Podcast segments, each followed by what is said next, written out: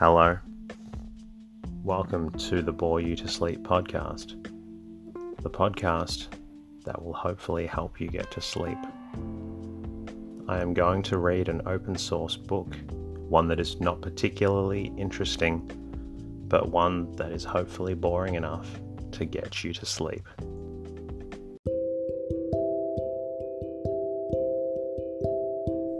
Is there something interfering with your happiness or is preventing you from achieving your goals? I know there have been times in my life where I've struggled with sleeplessness, which is why I strive to help people everywhere with theirs. I'm proud to have partnered with a new sponsor, BetterHelp. BetterHelp will assess your needs and match you with your own licensed professional therapist, which doesn't take long at all. It's not a crisis line, it's not self help. It is professional counseling done securely online.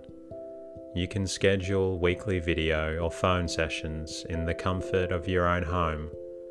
You can also log in to your account anytime and send a message to your counselor when you need.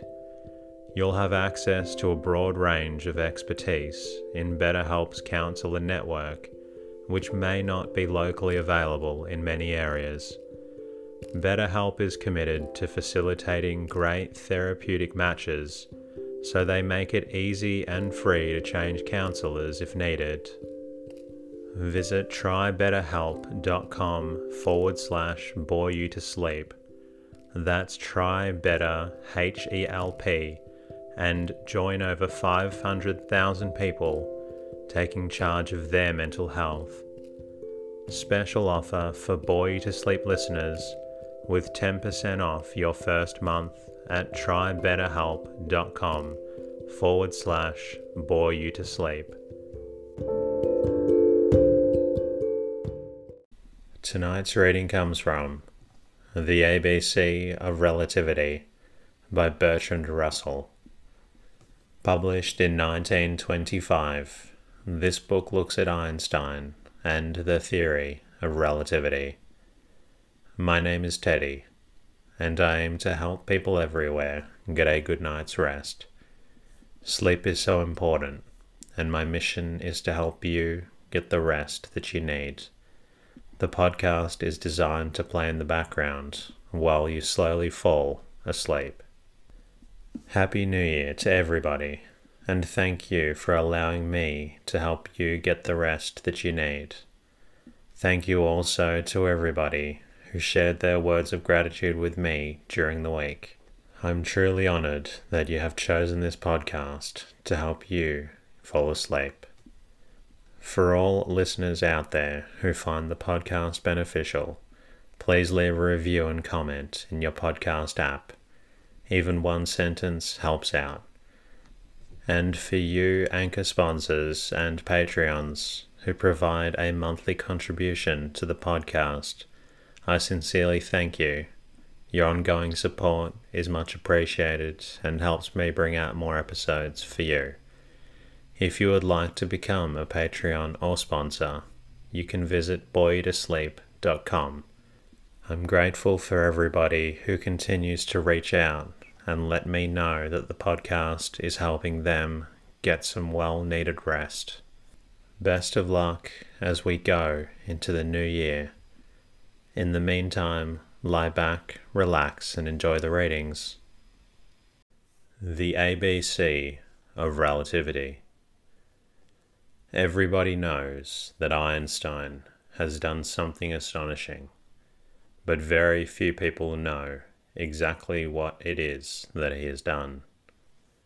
It is generally recognized that he has revolutionized our conception of the physical world, but his new conceptions are wrapped up in mathematical technicalities. It is true that there are innumerable popular accounts of the theory of relativity, but they generally cease to be intelligible just at the point where they begin to say something important. The authors are hardly to blame for this. Many of the new ideas can be expressed in non mathematical language, but they are none the less difficult on that account. What is demanded is a change in our imaginative picture of the world, a picture which has been handed down from remote, perhaps pre human ancestors, and has been learned by each one of us in early childhood. A change in our imagination is always difficult, especially when we are no longer young.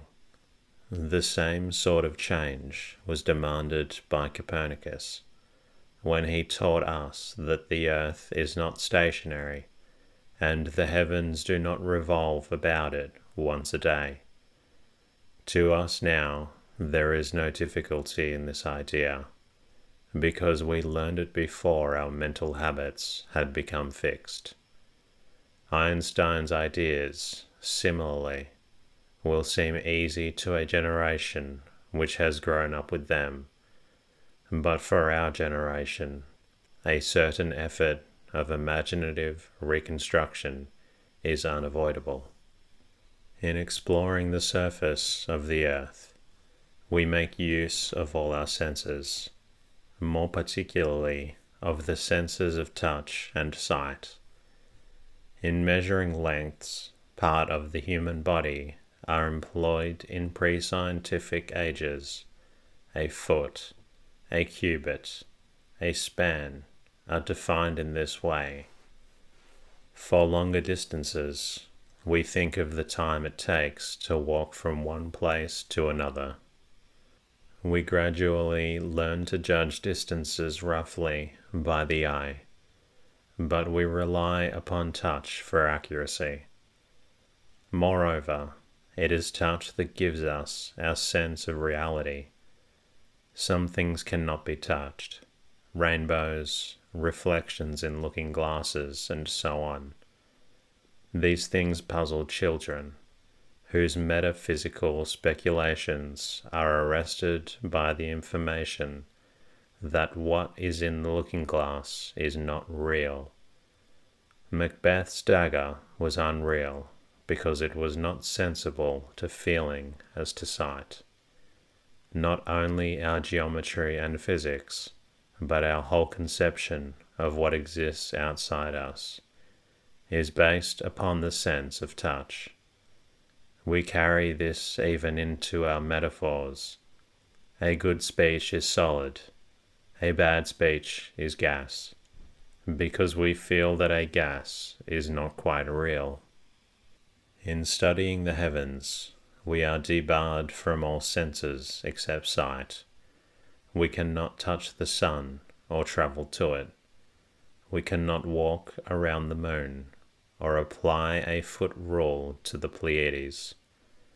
Nevertheless, astronomers have unhesitatingly applied the geometry and physics which they found serviceable on the surface of the earth, and which they had based upon touch and travel. In doing so, they brought down trouble on their heads, which it has been left for Einstein to clear up. It has turned out that much of what we learned from the sense of touch was unscientific prejudice, which must be rejected if we are to have a true picture of the world. An illustration may help us to understand how much is impossible to the astronomer as compared to the man who is interested in things on the surface of the earth. Let us suppose that a drug is administered to you which makes you temporarily unconscious, and that when you wake you have lost your memory, but not your reasoning powers let us suppose further that while you are unconscious, you are carried into a balloon, which, when you come to, is sailing with the wind in a dark night. The night of the 5th of November, if you are in England, or of the 4th of July, if you are in America. you can see fireworks which are being set off from the ground, from trains, and from aeroplanes traveling in all directions. But you cannot see the ground or the trains or the aeroplanes because of the darkness. What sort of picture of the world will you form? You will think that nothing is permanent. There are only brief flashes of light, which during their short existence travel through the void in the most various and bizarre curves. You cannot touch these flashes of light, you can only see them. Obviously, your geometry and your physics and your metaphysics will be quite different from those of ordinary mortals. If an ordinary mortal is with you in the balloon, you will find his speech unintelligible. But if Einstein is with you, you will understand him more easily than the ordinary mortal would, because you will be free from a host of preconceptions which prevent most people from understanding him.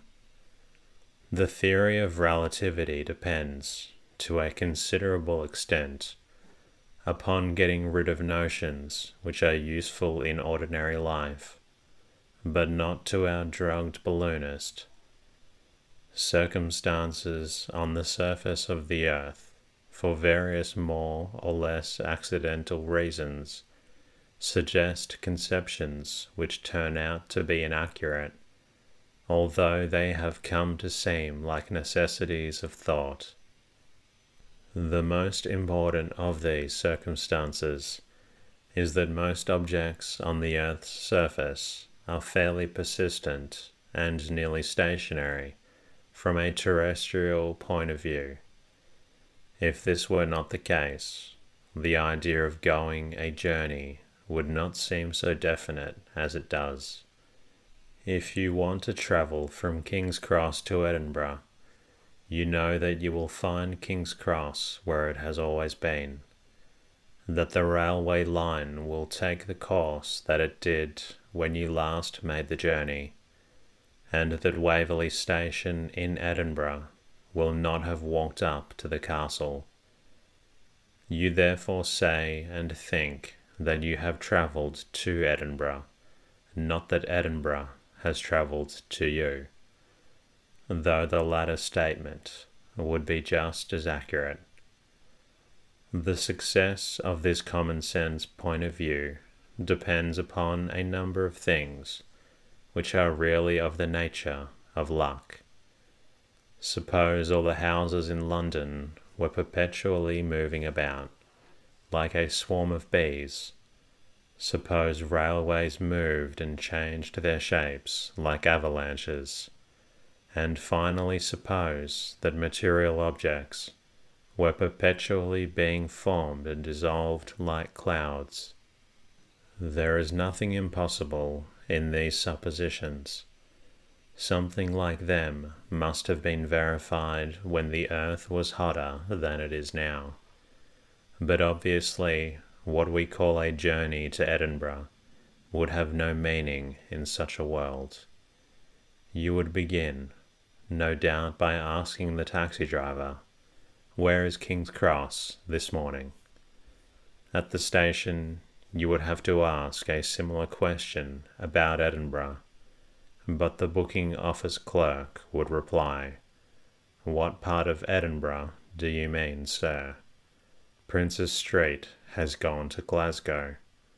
The castle has moved up into the Highlands, and Waverley Station is under water in the middle of the Firth of Forth. And on the journey, the stations would not be staying quiet, but some would be travelling north, some south, some east or west perhaps much faster than the train. Under these conditions, you could not say where you were at any moment. Indeed, the whole notion that one is always in some definite place is due to the fortunate immovability of most of large objects on the Earth's surface. The idea of place is only a rough practical approximation. There is nothing logically necessary about it, and it cannot be made precise. If we were not much larger than an electron, we should not have this impression of stability which is only due to the grossness of our senses. King's Cross, which looks to us as solid, would be too vast to be conceived except by a few eccentric mathematicians. The bits of it that we could see would consist of little tiny points of matter, never coming into contact with each other but perpetually whizzing around each other in an inconceivably rapid ballet dance. The worlds of our experience would be quite as mad as the one in which the different parts of Edinburgh go for walks in different directions.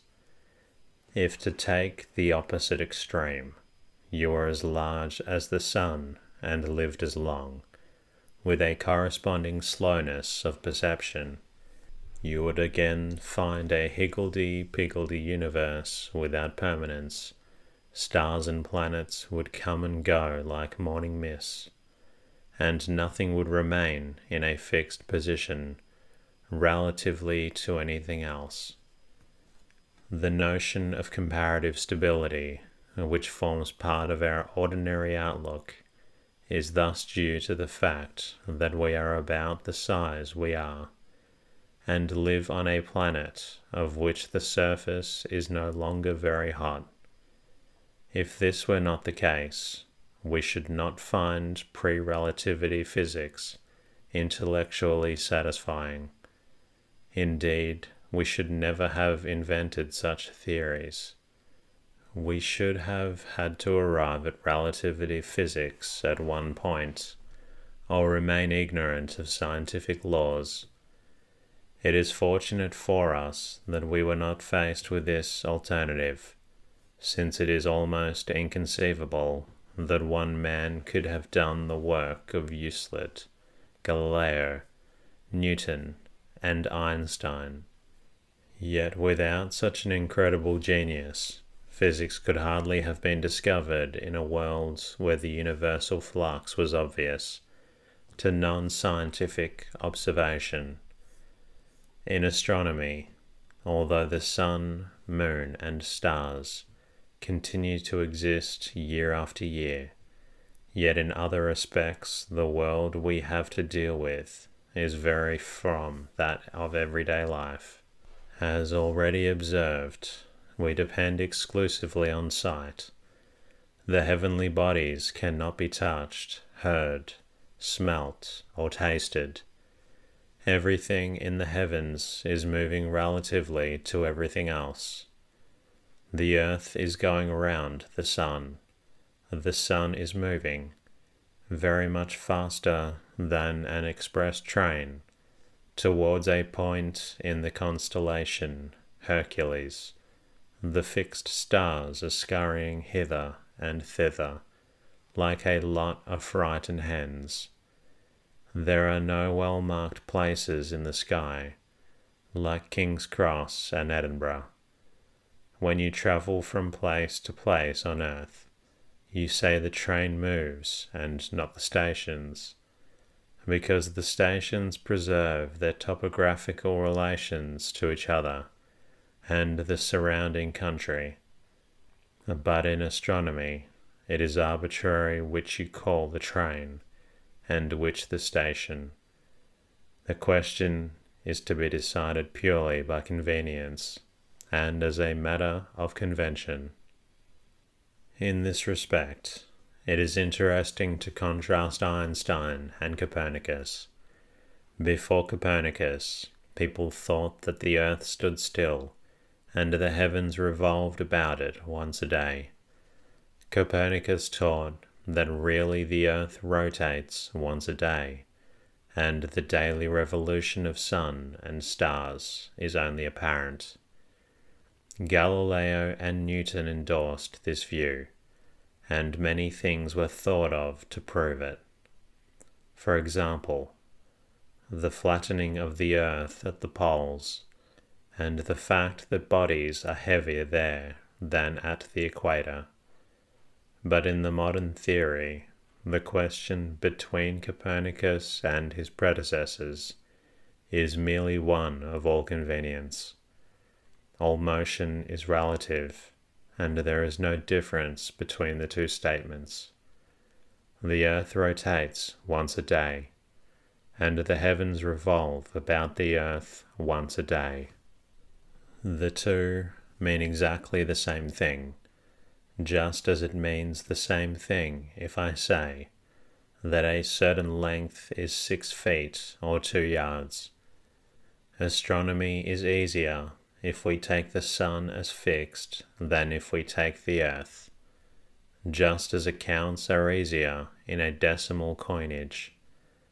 But to say more for Copernicus is to assume absolute motion, which is a fiction all motion is relative, and it is a mere convention to take one body as at rest. All such conventions are equally legitimate, though not all are equally convenient. There is another matter of great importance, in which astronomy differs from terrestrial physics because of its exclusive dependence upon sight both popular thought and old fashioned physics used the notion of force, which seemed intelligible because it was associated with familiar sensations. When we are walking, we have sensations connected with our muscles, which we do not have when we are all sitting. In the days before mechanical traction, although people could travel by sitting in their carriages, they could see the horses exerting themselves and evidently putting out force in the same way as humans do. Everybody knew from experience what it is to push or pull, or to be pushed or pulled. These very familiar facts made force seem a natural basis for dynamics. But Newton's law of gravitation introduced a difficulty. The force between two billiard balls appeared intelligible, because the Earth and the Sun, which are 93 million miles apart, was mysterious. Newton himself regarded this action at distance as impossible, and believed that there was some hitherto undiscovered mechanism by which the sun's influence was transmitted to the planets. However, no such mechanism was discovered, and gravitation remained a puzzle. The fact is that the whole conception of force is a mistake. The Sun does not exert any force on the planets. In Einstein's law of gravitation, the planet pays only attention to what it finds in its own neighborhood. The way in which this works will be explained in a later chapter. For the present, we are only concerned with the necessity of abandoning the notion of force, which was due to misleading conceptions derived from the sense of touch. As physics has advanced, it has made and appeared more and more that sight is less leading than touch as a source of fundamental notions about matter. The apparent simplicity in the collision of billiard balls is quite illusory. As a matter of fact, the two billiard balls never touch at all. What really happens is inconceivably complicated, but is more analogous to what happens when a comet penetrates the solar system and goes away again than to what common sense supposes to happen. Most of what we have said hitherto was already recognized by physicists before Einstein invented the theory of relativity. Force was known to be merely a mathematical fiction, and it was generally held that motion is a merely relative phenomenon. That is to say, when two bodies are changing their relative position, we cannot say that one is moving while the other is at rest, since the occurrence is merely a change in their relation to each other. But a great labour was required in order to bring the actual procedure of physics into harmony with these new convictions. Newton believed in force and in absolute space and time. He embodied these beliefs in his technical methods, and his methods remained those of later physicists. Einstein invented a new technique, free from Newton's assumptions but in order to do so, he had to change fundamentally the old ideas of space and time, which had been unchallenged from time immemorial.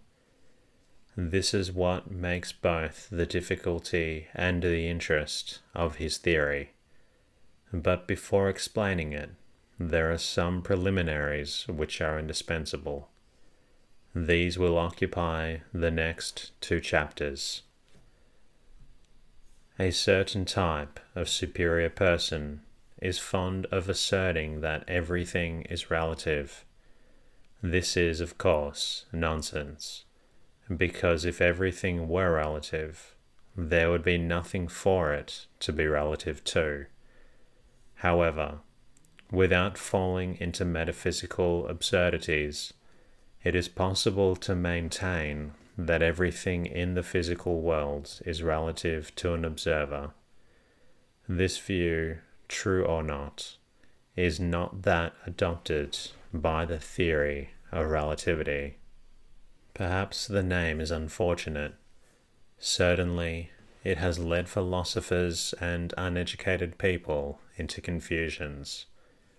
They imagine that the new theory proves everything in the physical world to be relative, whereas on the contrary, it is wholly concerned to exclude what is relative and arrive at a statement of physical laws that shall in no way depend upon the circumstances of the observer.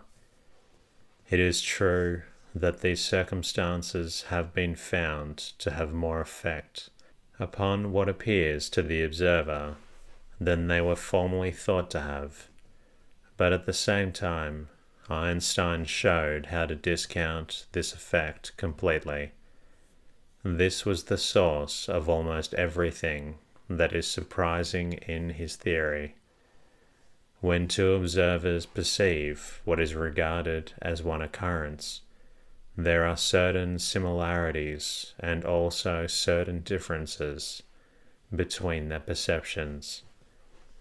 The differences are obscured by the requirements of daily life, because from a business point of view, they are as a rule unimportant. But both psychology and physics, from their different angles, are compelled to emphasize the respects in which one man's perception of a given occurrence differs from another man's. Some of these differences are due to differences in the brains or minds of the observers, some to differences in their sense organs, some to differences of physical situation. These three kinds may be called respectively psychological, physiological, and physical. A remark made in a language we know will be heard whereas an equally loud remark in an unknown language may pass entirely unnoticed. Of two men in the Alps, one will perceive the beauty of the scenery, while the other will notice the waterfalls with a view to obtaining power from them. Such differences are physiological.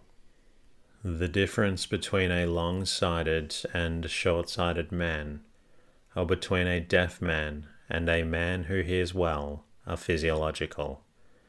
Neither of these kinds concerns us, and I have mentioned them only in order to exclude them. The kind that concerns us is the purely physical kind.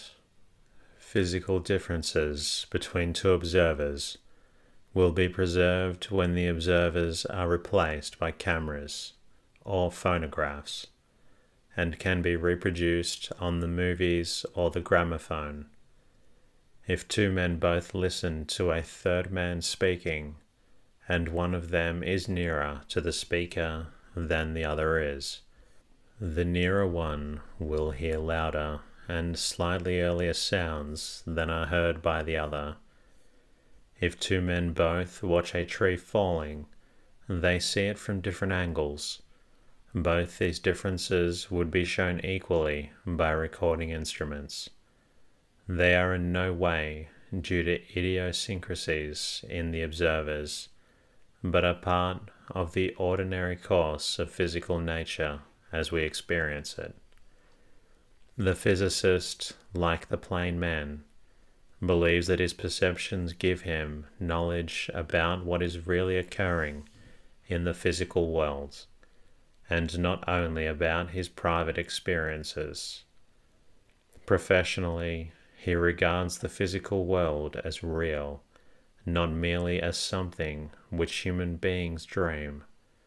An eclipse of the sun, for instance, can be observed by any person who is suitably situated and is also observed by the photographic plates that are exposed for the purpose.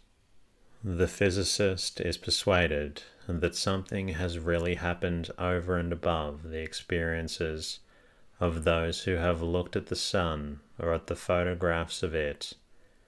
I have emphasized this point, which might seem a trifle obvious, because some people imagine that Einstein has made a difference in this respect. In fact, he has made none. But if the physicist is justified in this belief, that a number of people can observe the same physical occurrence, then clearly the physicist must be concerned with those features which the occurrence has in common for all observers for the others cannot be regarded as belonging to the occurrence itself. At least the physicist must confine himself or herself to the features which are common to equally good observers. The observer who uses a microscope or a telescope is preferred to the one who does not, because he sees all that the latter sees and more too a sensitive photographic plate may see still more, and is then preferred to any eye. But such things as differences of perspective, or differences of apparent size due to the difference of distance, are obviously not attributable to the object. They belong solely to the point of view of the spectator. Common sense eliminates these in judging of objects. Physics has to carry the same process much further, but the principle is the same. I want to make it clear that I am not concerned with anything that can be called inaccuracy. I am concerned with genuine physical differences between occurrences, each of which is a correct record of a certain event from its own point of view. When a man fires a gun, people who are not quite close to him see the flash before they hear the report. This is not due to any defect in their senses, but to the fact that sound travels more slowly than light. Light travels so fast that, from the point of view of phenomena on the surface of the earth, it may be regarded as instantaneous. Anything that we can see on the earth happens practically at the moment when we see it. In a second, light travels 300,000 kilometers. It travels from the sun to the earth in about 8 minutes, and from the stars to us in anything from 3 to a thousand years. But of course, we cannot place a clock in the sun and send out a flash of light from it at 12 noon, Greenwich Mean Time, and have it received at Greenwich at 12:08 p.m. Our methods of estimating the speed of light have to be more or less indirect. The only direct method would be that which we apply to sound when we use an echo. We could send a flash to a mirror and observe how long it took for the reflection to reach us. This would give the time of the double journey to the mirror and back. On the earth, however, the time would be so short that a great deal of theoretical physics has to be utilized if this method is to be employed, more even than it is required for the employment of astronomical data. And that concludes tonight's readings. I hope you've enjoyed hearing about the solar system, sight, and physics. If you're not quite tired yet, please feel free to listen to another episode in the meantime. I'll be working on bringing you another episode very soon. Good night.